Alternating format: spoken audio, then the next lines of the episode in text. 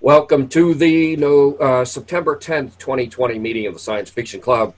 Um, we're here once again to talk about science fiction books, um, which is why it's called the Science Fiction Club, um, or books that might have been science fiction many years ago or several years ago, but are now not science fiction, even though they have AIs in them. But anyway, um, who wants to go first? Anybody wants to volunteer to start the books discussions? I guess I can go first, so in case I fall asleep, I won't. Oh, Martin, that hurts.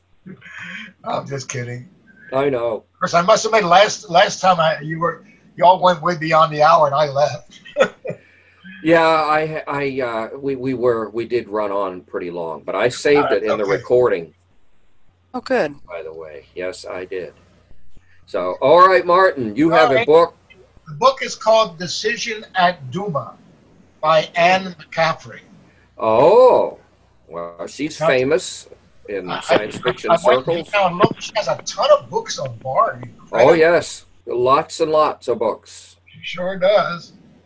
Has anyone read this book or know anything about it? No, I've read other stuff by her, but I, honestly, I'm just not a big fan of hers. But I've read one book. Actually, the club did a book by her, something about freedom, something or other. Uh, yeah, I don't remember. I was. But um, but uh, yeah, so I haven't read a lot, but um, but I know about her. So All right. Well, at any rate, uh, this book deals with um, Earth. Is this is the future, and Earth is tremendously overcrowded.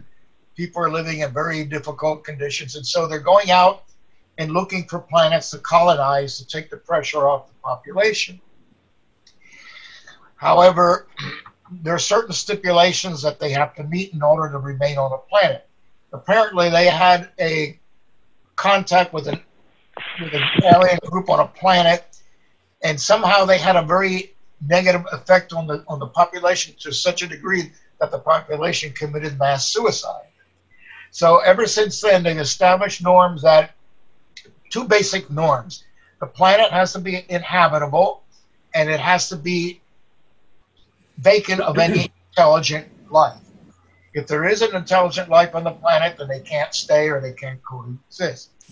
So they find this planet called Doona, which is a, it seems to be a very lovely planet, very Earth-like, very habitable, and, and they sent a group of colonists there. They had made a, sur- a survey of the planet, and they, and they didn't find any sentient life. However, once there, and once they settled in, they they did another survey, and lo and behold, lo and behold, they found a village of of cat-like creatures who turn out to be intelligent. So the big dilemma facing them is what to do now because they, since these are sentient beings, they can't stay. Um, but in the meantime, they, they start getting to know them and there's interactions and everything. And there's a lot of, you know, interaction among the colonists. And, you know, the, the main character is a guy who came from Earth and, and um, he's the first one who makes contact with them. And he, he has a, a certain linguistic abilities and able rapid, rapidly to learn some of their language. And they seem to get along very well, but of course, there is a directive that they can't stay. So they're waiting to be, you know, to be taken off the planet, and they don't want to go back to Earth, but they don't have any choice. When suddenly these creatures disappear. And it turns out that there's some interjections during the course. Well, it turns out that these creatures actually aren't natives of this planet, but they're an an advanced civilization who also are exploring the, the universe. And they and they had some some of their people live on the planet uh, just as a, a sort of as a punishment or maybe experiment. And they lived in a, in a very primitive manner in a village, and they used spears to hunt and things like that, which is what made the Earth people think that they were, you know, relatively primitive but intelligent. Well, finally, they end up the, recognizing the fact that they that, that they that they both are are civilizations that have, have explored the planet, the universe, and they decide to change the procedures and make a, a ruling that they can both coexist together on the planet.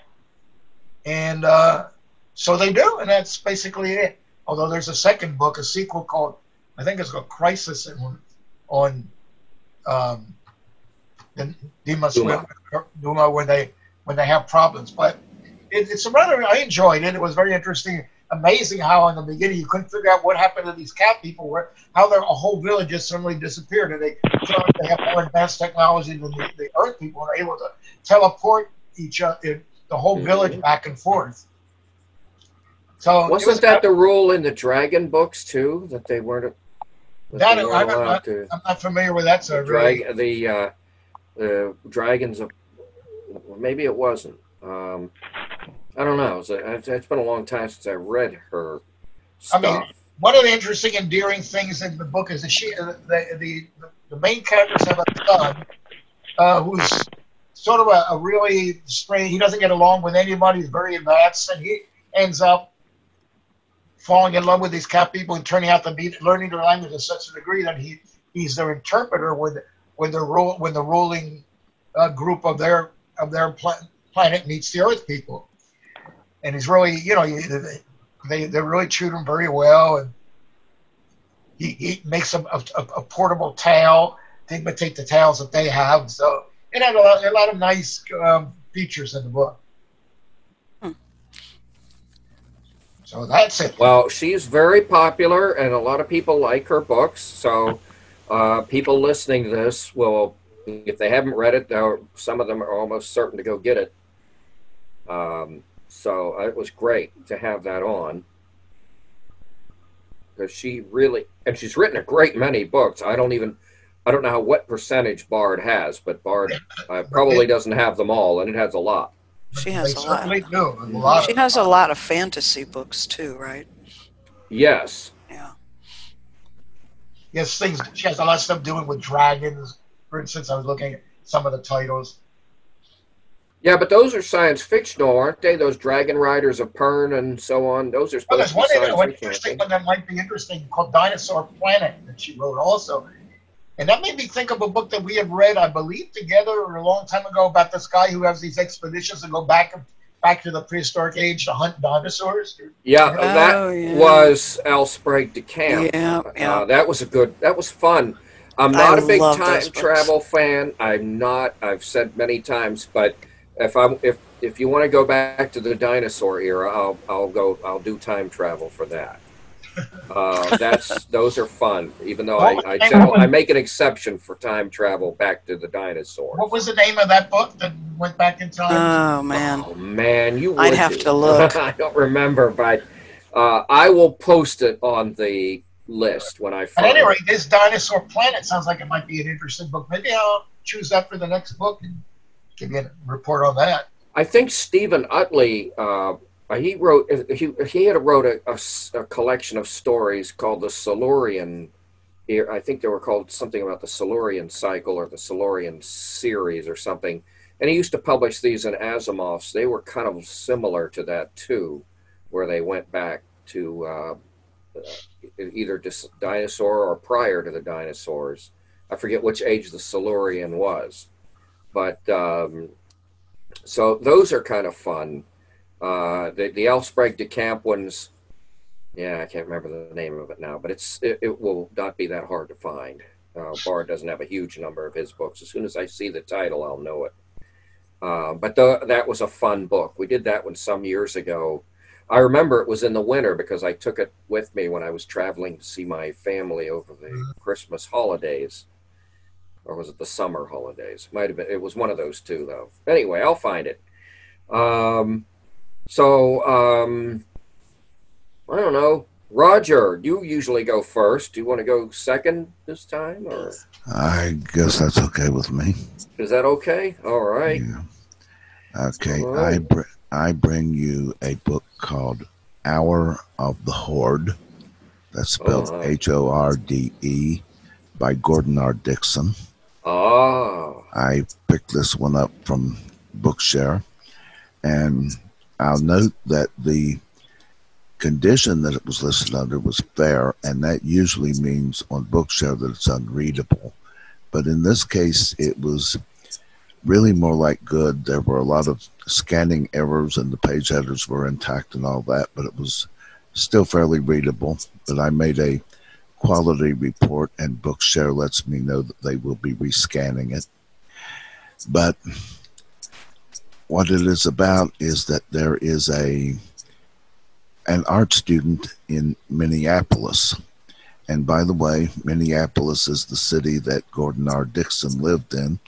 So I guess he was writing about the places that he knew. But there was an art student by the name of Miles who is, um, let's say, he is a wee bit egotistical. That is, he thinks he's the greatest artist who ever lived, and he's not. He's still only a student, but he's a painter, and he thinks his paintings are absolutely wonderful. It follows him for a little while, but then one day, a very large spaceship turns up in orbit around Earth, and it contains aliens, which, um, by the way, look like humans, but it is explained that they are taking on that guise. That's not what they really look like because they know that if they let humans see them in their natural form, the humans would be absolutely disgusted by them. But they come with some very serious and bad news. It seems that the galaxy is full of life and full of intelligent life, but all life in the galaxy is in danger because they are about to be attacked from the outside. Uh, they are about to be attacked by what they call the Silver Horde. The only reason I can think of that they would call them silver is because that's how their spaceships are described as uh, silver spaceships. And the spaceships coming into the galaxy number in millions. Well, let us say hundreds of millions, maybe more than that, perhaps billions. There are a lot of them. And this um, silver horde their main interest in our galaxy is food. They will eat pretty much anything that's alive. They eat all organic material and they go from planet to planet, eating up everything on the planet. And occasionally they miss a few things, and the, uh, these um, aliens have observed what they have done to other galaxies, and sometimes they actually reset life they missed enough that it could continue to evolve and life gets started over again there. Sometimes they miss entire planets, but for the most part, every time they enter a galaxy, they absolutely devastate it. And so, what they want to do is defend our galaxy from this horde before they can actually start doing damage. And they are on Earth to recruit someone to fight against the horde with them. Um, it turns out that there is only, of all the billions of people on Earth, there is only one who is really qualified to fight the horde. Um, I suppose you might have already guessed that that one Earth champion turns out to be Miles the artist. Now, they contact the United Nations first, but after that, they contact Miles himself. And Miles is not exactly happy about the idea of leaving Earth and going off and becoming a soldier. But um, they told, tell him that it's completely voluntary. He is the only one on Earth who can do it. And if um, he refuses, then they'll just leave and leave Earth to itself. And he is very tempted to refuse, but then he gets to thinking if this horde makes it to Earth, that will mean that all of his beautiful paintings will be destroyed. Or if they aren't destroyed, there may well be no one left to look at them. And that decides him okay, I'll do it. And he is, um, as it turns out, when he makes this decision, they say, by the way, you're already aboard our spaceship. Your apartment here is reproduced on our spaceship, and you are here, and we are about to start training. And in fact, they have him lie down on his bed and they make him completely healthy. The noticeable thing about this is that he has kind of a lame arm, but when he gets up out of bed, his arm is perfectly as good as the other arm. He is allowed to visit various places on Earth before he leaves. All he has to do is think about where he wants to visit, and he's there. And mostly he uses this ability to contact his girlfriend before he leaves. But um, I almost passed by what characteristic it was about him that makes him suitable to fight this horde. Uh, these aliens tell him it is because he has psychic abilities. But then they are very quick to say psychic isn't the right word. What you have is something that there is no language on earth that has a word describing it. It's just the psychic comes closest. And girl. It, it is a very rare quality. So pretty much we are looking for for one representative from each species intelligent species in the galaxy to join our army against the horde. So they whip him off Earth and take him out to the edges of the galaxy where he's ready to fight the horde. And once he gets there, he finds out he isn't even going to be in a combat role. Um, he is taken to the spaceship where he's going to be housed. It's a big, huge spaceship, and there are thousands and thousands of them around but they amount to nothing more than a dormitory, really. Eh, it doesn't have any fighting capabilities.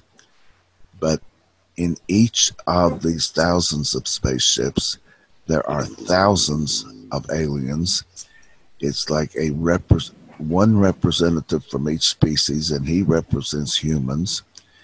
And, you know, actually, eh, it, I couldn't help being reminded of a very expanded version of the Star Wars cantina scene with all these various aliens being housed together. And of course, he doesn't feel like he fits in, but then none of the rest fit in either because they are all one of a kind, just a single representative. And what their job is going to be, it turns out that not even one of them is going to have much of an effect at all. That's why uh, these defenders of the galaxy um, were so willing to let him turn them down because it's not like he's going to have a much effect. It's just that all of these champions can use their so called psychic ability together to make the silver spaceships from the Silver Horde just come to a dead stop, and then the combat forces go out and just destroy them one by one. And by the way, the way they usually win, or the the horde usually wins, is by their sheer numbers. There are so many of them that they are willing to sacrifice th- sacrifice thousands of their spaceships just to uh, destroy one defending spaceship. But if they, this so-called psychic ability can be used to make them stop dead and make them defenseless, then they can be wiped out to a point that um, it would not be worth it to them to invade this galaxy. And what they're hoping is the Horde is going to see our galaxy as too expensive to actually take over, and they'll just leave and go on to another galaxy. Well, once the fighting gets started, it turns out That, uh, by the way, yeah, the ones who actually do the fighting, who actually um, kill the alien spaceship, the horde spaceships. I'm not sure. I listened to the audio version of this from Bookshare, and I'm not sure what it was saying. I think it said they were centaur aliens. It sounded kind of like they were saying center, but it would make a lot more sense if they were centaur aliens. In any case, the centaur aliens are doing the fighting and they have a very, very advanced computer that calculates everything that's going on, keeps information about all of the um, defenders of the galaxy, all the centaur aliens, and of course, information about the Silver Horde. And the computer program decides whether it's worth continuing the fight. And at a certain point, it looks like the Silver Horde is going to win. So it's necessary for everybody to run off and be for themselves, just defend their own planets, and uh, just hope that they can survive on their own. And so they, the Centaur aliens turn and run, and here comes the Horde. Well, Miles is very upset about this. He again thinks about all of his beautiful paintings. After all, he is such a genius artist, and he doesn't want his paintings destroyed. He is so upset about this that he, even without military training, with not knowing how to do it, he takes possession of a fighting ship and rushes out to confront the Silver Horde himself. Well, somehow that changes all the calculations for the su- supercomputer and it um, makes it decide that maybe the defenders of the galaxy have a chance after all. So they turn around all these spaceships that were in full retreat turn around and come back to attack the horde again. And then follows something, well, I would say this is patterned off of um, Star Wars, except that this was written before Star Wars came around. This was published in 1970, and Star Wars didn't come around to 77 But you have a lot of Star Wars type space battles. And, well, yeah, they do manage to fend off the Silver Horde to decide there are other galaxies that are better pickings than this one. So the Silver Horde goes into retreat. I guess that's not a spoiler. You know, most every um, novel has a happy ending. And of course, Miles gets to come home again. And um, that's pretty much it. I think probably the most interesting part of the book was the space battles. But that's pretty much what it's about. So, what do you guys think? Uh, I think he used that idea in his. Uh, uh, he he. Uh, it sounds interesting, actually. I um, haven't read a lot of Dickson, um, but I did a book for the club um, called The Pritcher Mass that he uh, published um, in, uh, I think it was uh, 1973. Um, and he used a similar idea to this uh, psychic unity of all these people um, to uh, only in the case of the Pritcher Mass, it was about uh, finding another planet for humanity to live on uh, instead of uh, fighting off aliens.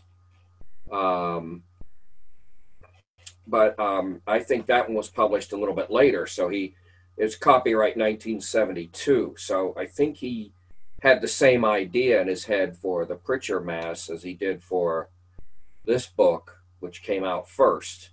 Um, but I like the Pritcher Mass a lot, so um, I might like this one. I hadn't really looked into his, you know, I haven't studied, you know, I haven't looked at a lot of his books, so this one sounds interesting also. Of course, uh, the human has to make the big difference. That was really, you know, especially for John W. Campbell, you know, the humans were always the most important. You know, even when the aliens were more advanced, you know, human pluck, human pluck and courage and you whatever uniqueness or whatever was going to, you know, finally win, you know, in the end or make the pivotal difference or whatever. Um, it kind of you know, Gene Roddenberry was influenced by that. You know, humans always had to be, you know, on top. Just human exceptionalism. Human is exceptionalism, exactly.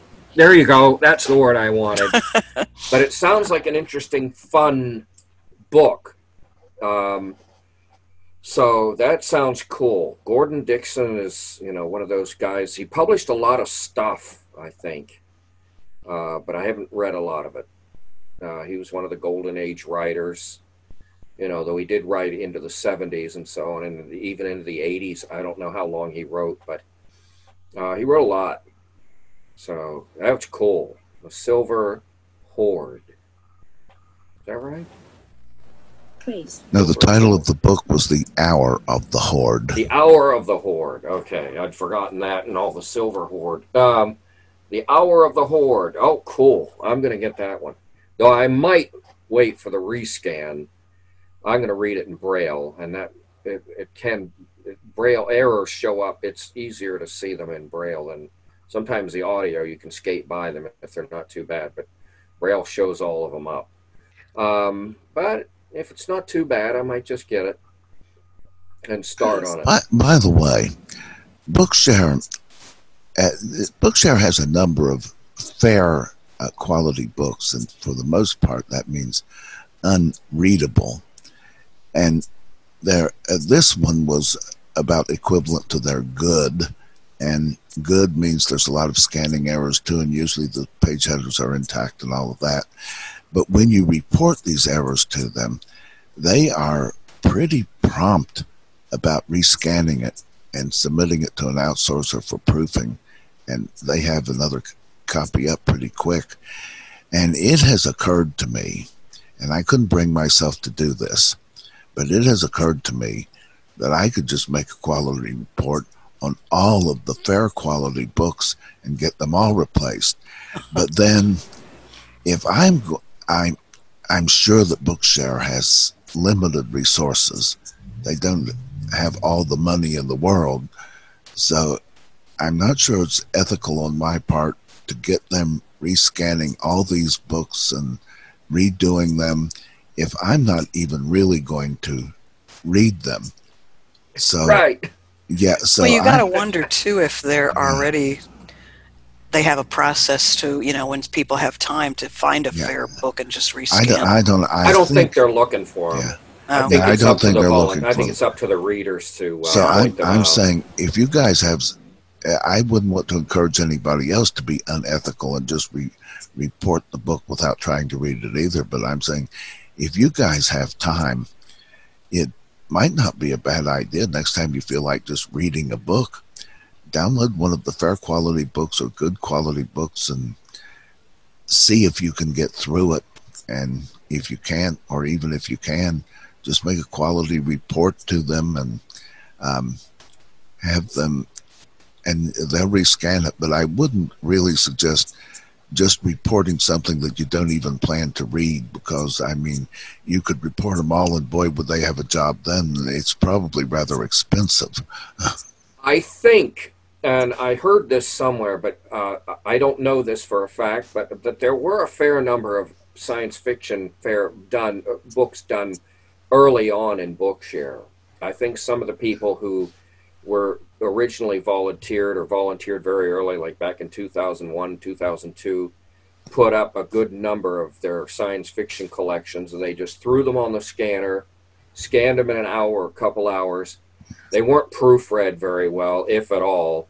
and they were thrown up weren't. into the collection. Um, they were just tossed up there to get, and and the purpose was to just get a collection, you know, because how are you going to have people join if there's nothing up there, you know? So the in the early days, the the object was just to get books up there, you know, to say you know that you have something for people to get.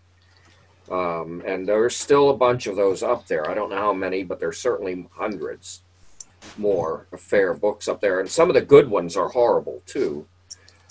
Uh, I replaced an excellent one last week, month that I told you about, Protector by Larry Niven. It's up there. It's been up there for a few weeks. It was rated excellent, but it was still pretty bad. It had two divisions of pay because it was one of those ASCII repaginated things they tell you at the beginning of the book. This was repaginated for, uh, and so it had page breaks, and then it had headers several lines down from the page break. So you had two interruptions of speech on every page. Mm-hmm. Um, and so I redid that. Um, and so, um, yeah, it's a good idea. If you plan to read, it's got to be something you want to read, but definitely do those quality reports because they do take them seriously. I have done several, not just on those books, but I did a, um, I did one for a John Brockman book that was up there that didn't actually have the essays in it. It had a bunch of other stuff, but not the. Uh, they they took it out. They didn't rescan it because it was a PQ book. But um, so it's a good idea to do them because they do take them seriously. There was one that was graded as good. I forget which one it was now, but it was better than good. I mean, the scan was near perfect. I maybe I think maybe I came across just a couple of scanning errors in the whole book, but all the page headers were intact. And I reported that to them and specifically said that I really don't think this needs to be rescanned. It just needs to be proofread. And they notified me that they were going to rescan it anyway. Well, in those cases, uh, you could get it. You can actually ask them to put up the original RTF file that the book was scanned from and I've heard that you can do this. Um, if you just do a quality report, I think they just automatically just put it in the rescan bin. But if you ask them to, they can put up the original RTF file of the book and it will have a hold for you and you can just download it and then put it back up as proofread and it'll go back into the collection. Um, but yeah, some of the, some of the, you know, back then, some of the excellent books, you know, there, there was some variability. I have a book now I'm reading that's excellent. It's called Bloom by Wil McCarthy, and I'll talk about that next month. And it's not too bad, but it definitely needs work. But I think I can read it. I don't know if it deserves a rescan. But anyway, um, uh, Liz, uh, Catherine, or Liz? Uh, I'll go next. Still here? This is Catherine still here? I don't. It this said she Liz. was on the phone, but I don't know if she's still here. I have to look at the list. Liz? Oh, wait, wait um, I hear. Go ahead, Liz. Okay. I have a book, um, Dark Matter by um, Blake, Blake Couch. Crouch. Crouch? Yeah. Yep. Oh, you know it. Okay. Oh yeah, we did that one a while ago. Oh, we did that oh, gosh. some years ago. That's okay. okay. But you were here, spend... so we can get your perspective yeah. on it. So don't worry. Um, yeah, I won't spend a lot of time on it then because you know the story. But I, I actually like this. I love um, yeah, but people listening to the recording might. Oh, I see. Story. Gotcha. So yeah. You should probably okay. give them a little, a little sure. bit of an outline. What was okay. the title again? I'm sorry. I... Dark Matter okay. by Blake Crouch. It's okay, good. So, yeah, it's uh, published 2016, and um, I'll give you the DB number on it right now. So it's a good book. We we enjoyed yeah. it. It was very popular. It was it, we had a, oh, it good. was great. Good. We, we really liked it. So it's um, a DB 85205. Um, okay, so Jason Dessen is a professor um, in Chicago, a physics professor in Chicago. And the book opens with he and his wife are making dinner together. It's Thursday, and Thursdays are family nights in their house, and that's very important.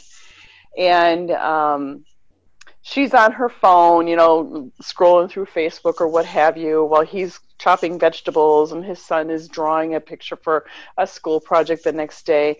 And she says, "Oh," and he says, "What?" And she said, "Oh, well, my friend, I don't remember her name, um, just uh, opened a, her own prestigious art show. And then we find out that Daniela, the wife of Jason, is an artist or was an artist when they met and she those were her aspirations is to order you know to to really rise to the top and have her own gallery and show excuse me shows and stuff and so you know and he said you know wow that that's something you really wanted to do and she said yeah i'm happy with her you know I, I like our life and as they continue to talk you find out that he says to her well you know my old college roommate um, excuse me, I've got a dry throat right now.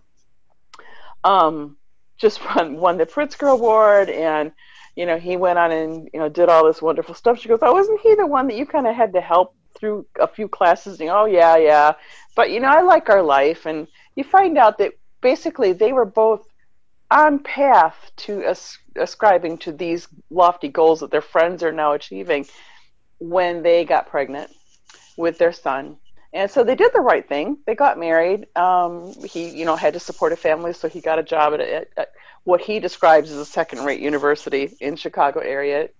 And uh, they they they have a nice enough life. It's happy, but you know, they didn't really. They weren't able to go on to, you know, because she stays at home with the kid, um, who's now 15, by the way. Um, so she said, "Hey, you know, well, he said, he, in fact, he's having a celebration uh, just down at their corner bar. He doesn't okay, still so, need changing, though. Huh? He doesn't still need changing, though. No, no, he's 15 years old. I'm just kidding. oh, yeah, yeah, yeah. yeah. Said he stays home with the kid still. Oh, yeah, yeah, yeah. oh, but sorry. she gave up her career, no. She gave she up did, her career. Yes, yes, yes. And so she says, hey, why don't you go out and have a drink with him you can be home in plenty of time for dinner. I'll go ahead and finish up here. And on your way home, just stop and get some ice cream for dessert. And then come home and we'll have, you know, family night.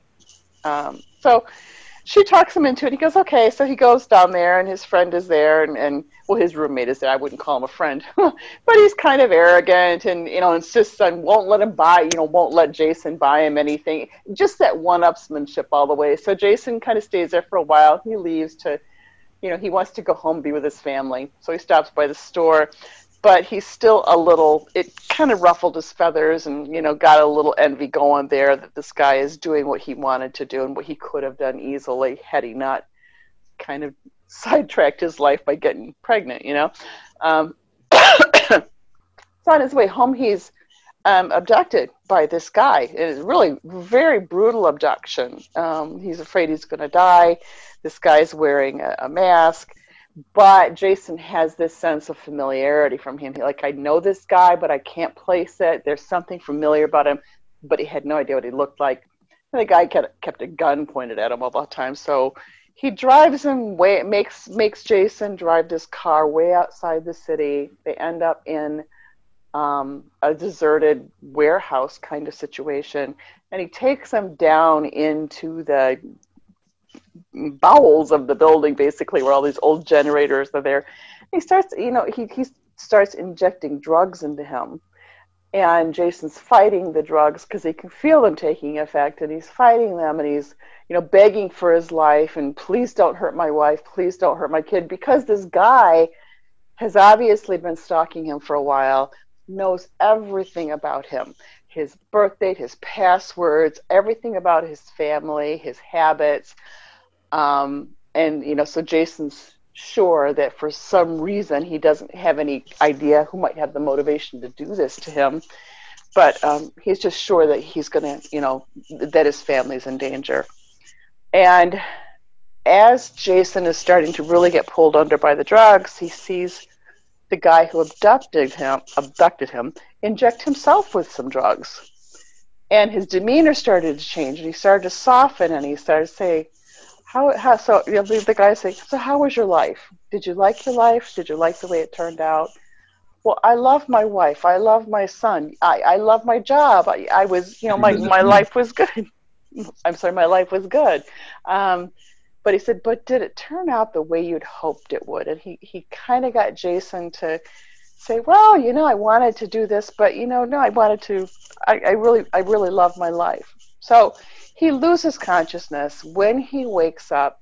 He's being pulled out of this place, and by by people in hazmat suits, and he's been discovered and everybody is congratulating him and just thrilled that he's back and saying no one has ever been gone that long and you know you're a celebrity and he has no idea what these people are talking about um, and you know so he's as soon as he can you know regains his consciousness and they're able to you know get him back to physical health after what he's been through um, he starts remembering his wife and his son and his life and their life in Chicago. And he's like trying to tell them that he needs to talk to his wife and he, he wants to know if they're okay. And they're like, What are you talking about?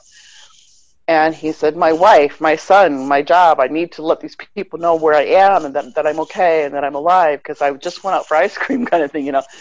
And so they pull up all of the information they have on him, and it is him. It's his name, it's his birthday, all of the identifiers that he goes. But you don't have a wife and you don't have a son. You don't teach at this college in the Chicago area. You have been lecturing at Harvard and Yale and all over the place. You've won the Pritzker Prize. You are a, a, a genius. So he's like, it's it's kind of almost like um, it's a Wonderful Life meets uh, Quantum Leap. You know, um, so, um, I liked the book. I liked it a lot because basically the book is a series of him. He's he's okay. Oh, uh, before we get to the quantum leaping stuff, that I'll go through really fast. Um, they just got, they they really feel like this guy is crazy, and so they start treating him as such. And he knows that if he doesn't get out of there. It, that he's not going to get out of there. I mean, he's got to he's got to escape from this because they're getting ready to commit him involuntarily. He um, manages the, this uh, one of the um, workers, Amanda, working there. She knows what's going on, and she helps him escape. Um, she shows gets him back to this the box, and you find out the box is basically this transporter where they go to do all this quantum leap from uh, um, one branch to the yeah, other. one one branch to the other. timelines. Yes, and you know, and I've always loved that thing. Like for every decision we make, we you know another decision is made, and we're living that decision that we didn't choose to make. You know, the, the, thing that we didn't choose is going on in another parallel universe. I love that that concept. I don't know why it's just always fascinated me. Anyway, so basically, the whole series of the book is him trying to get back to his original timeline. And he and Amanda quickly discover that where they end up is greatly influenced by what they're thinking when they actually go take the drugs and, and, and get into the box. They have to use the drugs in that transporting process. And there's a limited supply. So every time they make a you know make a, a leap into another branch, um, he reduces the, his finding his chances of finding his uh, original timeline, you know, by that one. So they have to be really careful at trying to train their brain to think about where it is they want to end up. And many times they end up almost at that place, um, but then Jason quickly figures out that he keeps running into doppelgangers and the person who originally captured him was actually one of his doppelgangers that wanted his life. He wanted to be in his uh, the original Jason's timeline. It gets a little complicated because you find out that there's tons of these doppelgangers, and they all show up in the end. They're all vying for that opportunity to have that final timeline with the wife and the son, and that they get to live the life that the Jason number one had. Um, it ends well. I liked the way they ended it with letting the son choose which door they go through next. Um, because they have to get out of their current timeline to get away from all the doppelgangers. um, but I, I, really liked the way they ended that. Um, that everybody ended up back together, and you know, it wasn't a heavy, it wasn't a super heavy read. It was, it was entertaining. It was, it was um, it was human. Uh, there, you know, there was some, you know, kind of. It also reminded me a little bit of that closing scene in Wizard of Oz, where Dorothy's, you know, the next time I want to go on an adventure, I'm going to go no farther than my own backyard. You know, um, just kind of like you know, appreciate. You know, he appreciated what he had, and that he could let go of the um, that wanting to have yeah, but some more of the, than what he some had, of the, you know? Uh, some of the Earths they find though are really different. Oh you know, yeah, there, there yeah. was some interest. There was some, you know, imagination in it as well as some thought provoking stuff. You know? Yeah, yeah. I I, I love the snowstorm and the yeah. you know finding the the ultra modern. They um, had one rhythm that was really futuristic and yeah, uh, yeah. Was, so there was some yeah. really different ones before they got the hang of trying to get closer right. and closer to the original timeline. They went pretty far afield, but they found their way back. Uh, yeah. It, finally, and then they they got the hang of it, so they could get all you know closer to where they were, where they were supposed to be. So it was right. it was fun. It was good. You know, people liked it when we did it. So I'm glad you liked it. It was mm-hmm. you know very pop, extremely uh, highly uh, Does he have other books or? Oh, I, I, don't know. I have to look. I oh, think there might I, be I one or two others, but I don't know. I would be interested in reading more from this author. I enjoyed it that oh. much. It was it was entertaining. Um, it was I have to look, but uh, that was definitely a good one. Yeah. Yes. Yeah. See if he's got, and if Bard doesn't have them, you know, Bookshare might have them. Right. Um, as a last resort, I usually check Amazon if uh, if I really want to make sure you know, whether right. somebody has a book, you know, especially in new books. Um, because you know, Amazon will tell you about them before they come out. Right. A, a, good way, a good source that I use too, if I'm looking for other author, authors' books, is I go on Goodreads. Because mm-hmm. they usually have um, at least the list of all the authors' books if you, you know, search on that. But, mm-hmm. um, so yeah, I'll, I'll be looking for. Right more than that one. I enjoyed Sherry. it. I think Sherry's time is next. Okay. I read something. Oh, first of all, I looked up the L.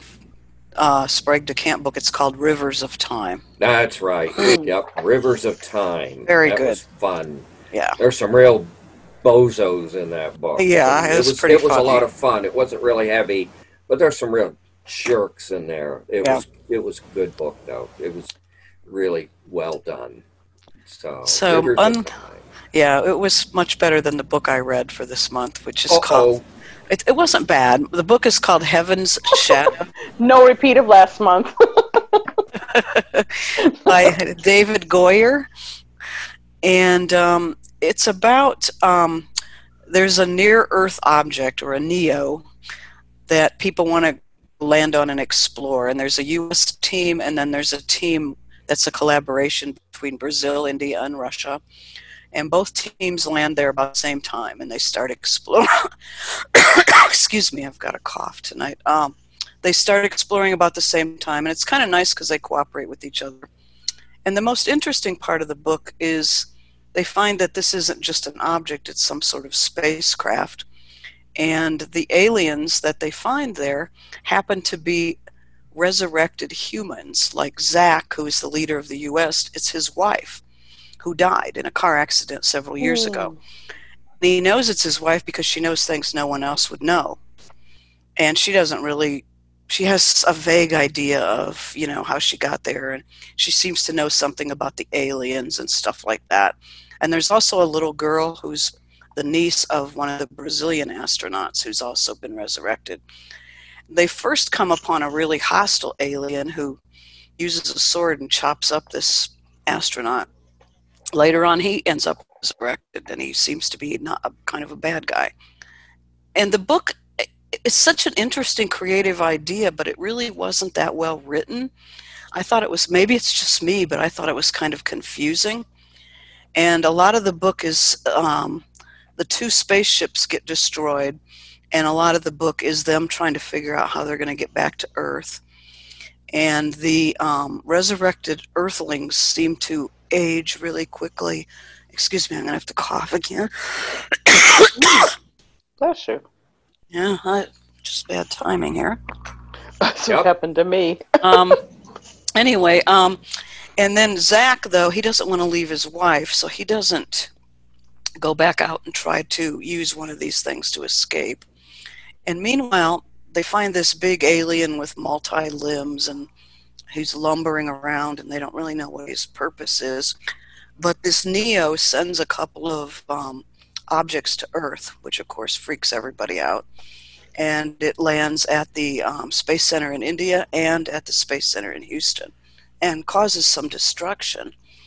But what the intention is that they're going to scoop up a bunch of humans and bring them back to the NEO. And that's kind of how the book ends. And I really didn't understand the purpose, Mm-hmm. except maybe the Oh. alien kind of wanted to study them or, like, you Mhm. know, improve uh, humanity or something like that. But it's a kind. I might they might even have a sequel, but I didn't like it well enough to that I Mm. checked. But it was a really creative idea. It was just kind of a shame that it wasn't better written. Oh dear. Is that was that on Bard? Yes, it was on Bard. Oh, okay. I missed it. I must have skipped through. I must have read it and then forgot about it. I go It's- through these books most days, and I just skip through really fast to see if anything's interesting, and then I yeah. yeah, then I forget about them. Well, in this So- case, that's okay. All right. Okay, just a note here. I'm on Goodreads. Blake Crouch has a ton of books. Oh, so yeah. I'll go back to oh a ton. I won't even go through them. I'll I go think back he to has and some that aren't even sci-fi. If yeah, I, it, right. I mean, there's there's there's a ton here. I can't.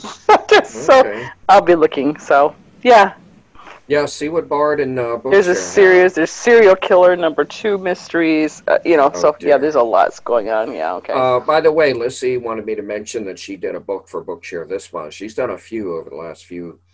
She did uh, Circus World by Barry B. Longyear, and I can't review it in detail because I didn't actually read it, but I scanned it, Mhm. and it's about this circus troupe, um, and they are land on a planet, and um, they actually run the planet, but the military from the Confederation or whatever it is wants to take over, and so the it, but it's a collection of stories um, that uh, was written back in the 80s. It's late, I think it was 79 or 78. He didn't have a really long career, I don't think.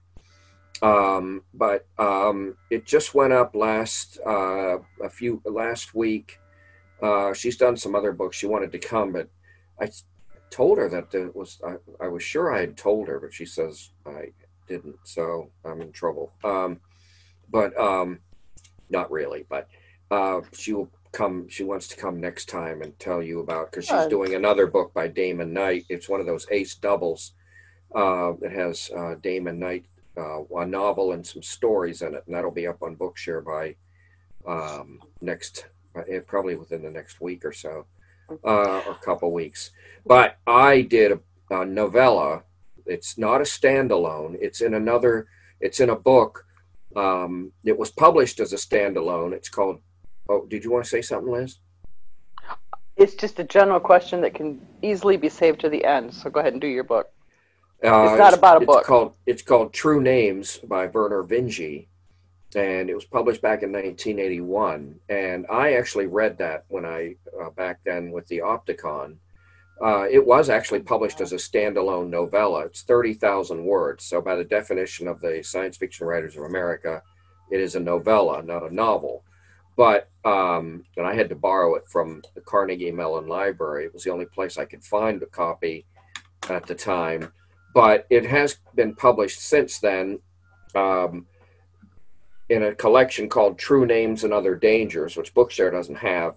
But Bookshare does have a copy in a collection called True Names and the Opening of the Cyberspace Frontier, which is a collection of nonfiction articles based on or loosely based on or inspired by or related to the novella True Names, which is a classic, at least according to a lot of people, and I think it should be.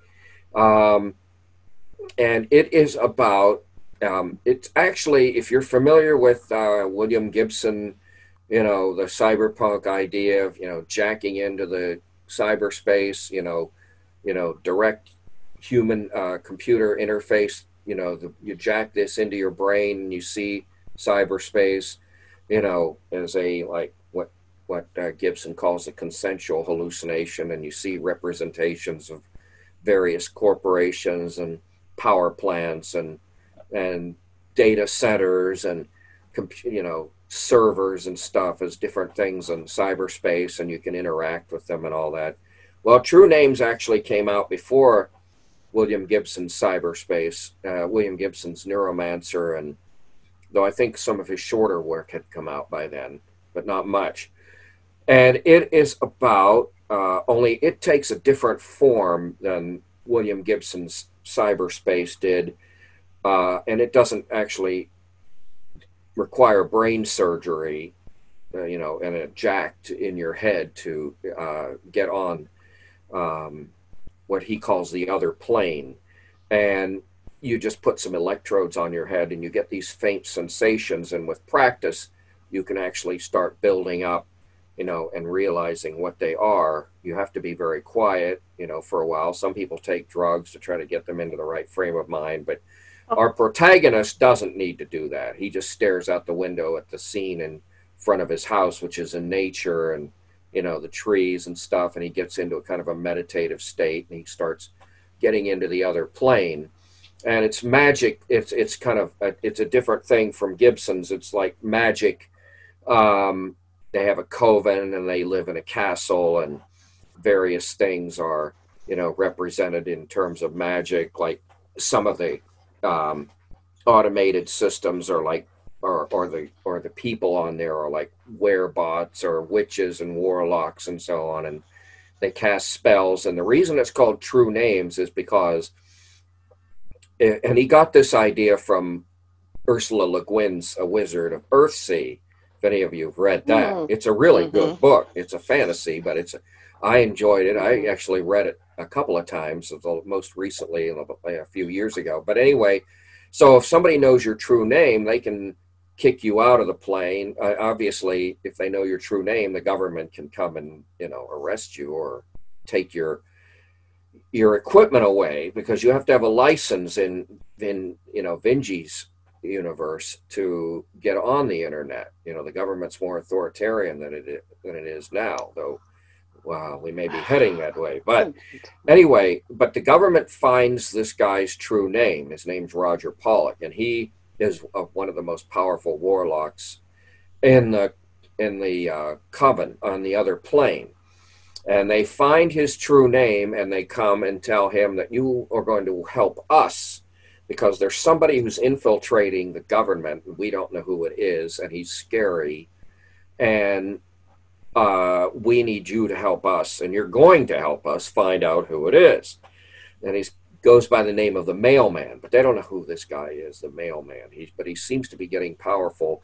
What the coven does, you know, it's like hackers. They they get onto systems and they they take they they change records or they just advertise that they were able to crack your system, ha ha, you know, or they actually may take money and transfer it to a different account secretly. So, you know, the government has noticed that, you know, people have been doing that. The Coven does some of that game playing. It's not real serious, but because they know if they get too serious, the government really will come down on them hard, but and find their true names. But they did get Rogers, and so he has to help them find this mailman. So he goes to the Coven and tries to find out more about him because you know the coven has worked with this mailman before and he's getting involved in bigger schemes some of the people in the coven are getting you know working with this mailman to you know get more money and one of them though one of the most powerful her name's erythrina erythrina and she actually is very worried about this because she sees some of the co- other coven members getting suborned by this mailman. So she agrees to work with him, though he doesn't tell her at first what he's doing. What he's in thrall now to the government. That's what it's called when when the government knows your true name. You're a thrall. So, but he eventually has to, and she still helps him because you know the mailman's a bigger threat right now than the government um, because they find out more and more about him and so they get online, and the government says, "Well, we're going to give you some resources so you can help us, you know, work on this problem because you guys are really good at this, you know, at least as good as our best, you know, people on, on the inside. So they they start finding more evidence of the mailman in various government agencies, you know, changing records, and reallocating resources. Well, they are. Here's what the interesting thing about the book to me was, and this is why it's it's it's really interesting. The plot is interesting enough. Obviously, they find out who the mailman is. I'm not going to tell you, but um, and there's a big battle. But the battle is each one of them uh, as they discover, you know, and they start uh, contesting or competing, fighting, I guess you would say, gets more and more computer resources. So what you start seeing, is, I know, and they're all attached to cameras and, you know, phone, you know, you can see phone conversations. And Vinge does a great job of describing what it's like to have, you know, people who are, you know, the normal people, normal humans, gradually becoming more and more aware, more and more, um, you know, with more and more of these resources, able to, you know, search through files and gather information and think, you know, and notice patterns more. That's the really interesting part to me is the the the um, the kind of the augmentation angle of it. And so that's the basic plot of the book. And so I'm not going to spoil everything because I, I think it's a really good book, really good book, and you might want to read it. Um, so, uh, but that's the basic idea of the book. They they want to find out who this mailman is, and eventually they do find out who he is, but not before, you know, he tries to take them. You know, he tries to get rid of them. He tries to turn the government's weapons against them, you know, to give them the, what they call the true death. Because obviously, if they can kill, he can kill their bodies, then they're out. You know, they're completely gone. And so there's battles over, you know, control of weapons. You know, there's battle over, you know, all the internet resources that are available, you know, for, you know, controlling things uh, it was really, really good. I read it years ago with my Optacon, as I said, about 35 years ago. And I was impressed with it then, and I'm still impressed with it. Um, there is an ending to it. It's the book doesn't end with a battle. There's a little more to it after that. Um, so uh, that's my book. I really enjoyed it. I wanted to read it again after all these years. I read four political books last month, and I wanted to read something, you know, that was different that I knew I would like, and that Something was lighter. different, something lighter or something more interest, you know, more not more interesting necessarily, but something Yeah. uh, uh, uh, not in this world. hmm Yeah, know, exactly. So exactly. I really enjoyed it. It's called True Names, and it's in the collection True Names and the Opening of the Cyberspace Frontier from Bookshare. Bard does not have a copy anyway. Oh, So that's my book, and I was Okay. really happy with it. So, all right, I will say uh, before it gets too much later that this the next meeting of the Science Fiction Club will be on Thursday, October the eighth. Is that right? Yeah, September tenth. So it'll be October the eighth. oh yeah. Um, 2020.